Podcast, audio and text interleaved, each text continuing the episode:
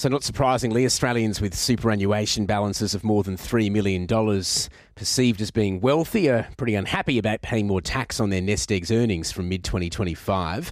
And uh, that's how we'll start this half hour. While the sudden change is broadly welcomed as necessary to plug a deepening budget black hole, there are complaints that these super goalposts have been moved and what's meant to be a long term investment. The ABC senior business correspondent Peter Ryan has been fielding some of the fallout, and Peter joins us now.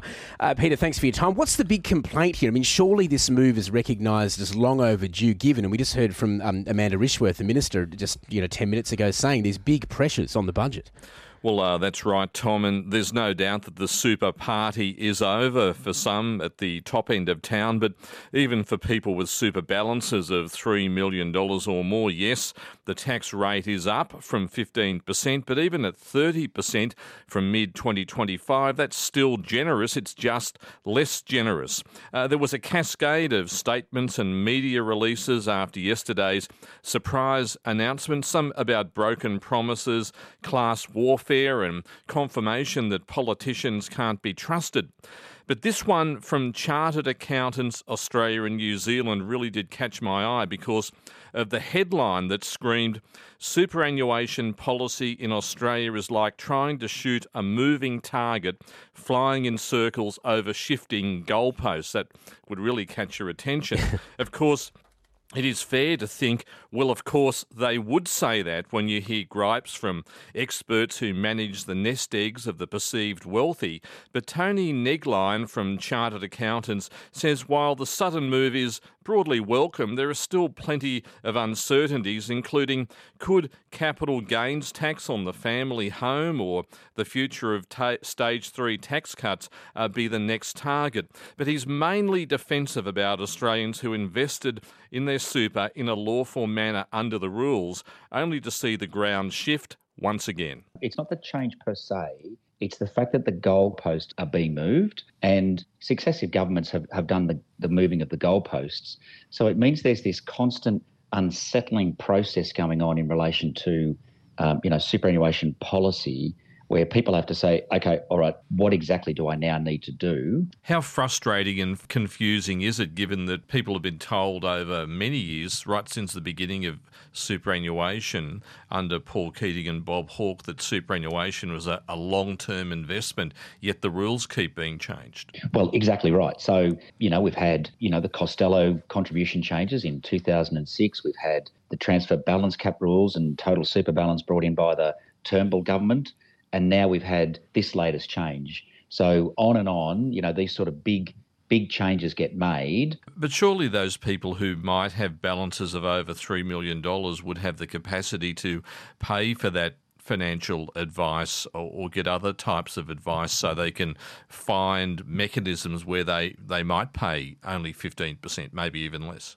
I think it's reasonable to assume that most of them will, will have the, one, as you say, the capacity to pay, but also they will have the motivation to want to, to go get that, that advice where they can. And thankfully, this latest change at the moment won't take place until you know, the, after the next election. So they'll have a chance to sit down and consider it in reasonable time frame. But many of these many of these people in this cohort, although wealthy, they got into this position, if I can put it like that, largely by following the rules that had been in place beforehand. Superannuation is meant to be a long-term investment. And does this open the door to other tax changes, such as rolling back the stage three tax cuts or tinkering with capital gains tax? I guess we'll find out in time.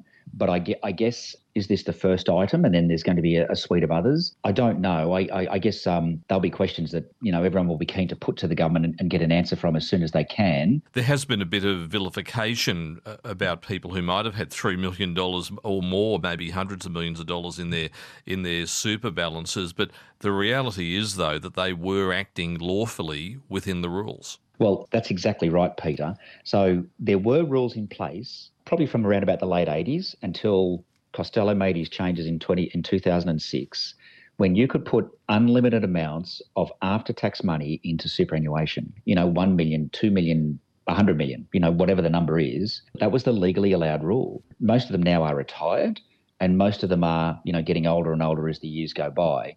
So it is a is a cohort that over time is actually going to get smaller and smaller. So that's Tony Negline, superannuation leader from Chartered Accountants Australia and New Zealand, speaking with Peter Ryan, who's with me in the studio. Peter, super aside, big morning actually for economic news. Uh, updates on GDP and inflation. What can we expect?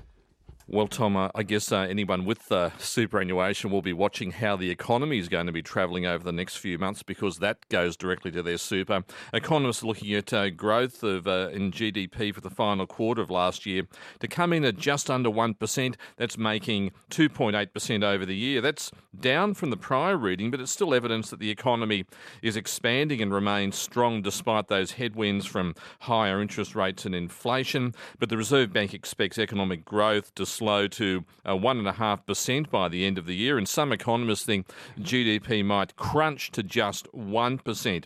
We'll also be seeing the monthly inflation reading from the ABS for January expecting annual inflation to remain stubborn at 7.8%. We saw that uh, retail sales out yesterday surprisingly bounced back in January up uh, 1.9%, which shows that people are still spending. The economy re- remains strong. Mm. And really, that can only mean one thing the Reserve Bank remains on track to deliver another interest rate rise when the RBA board meets next Tuesday. Okay, Peter, thank you very much for joining us. It's the ABC senior business correspondent, Peter Ryan.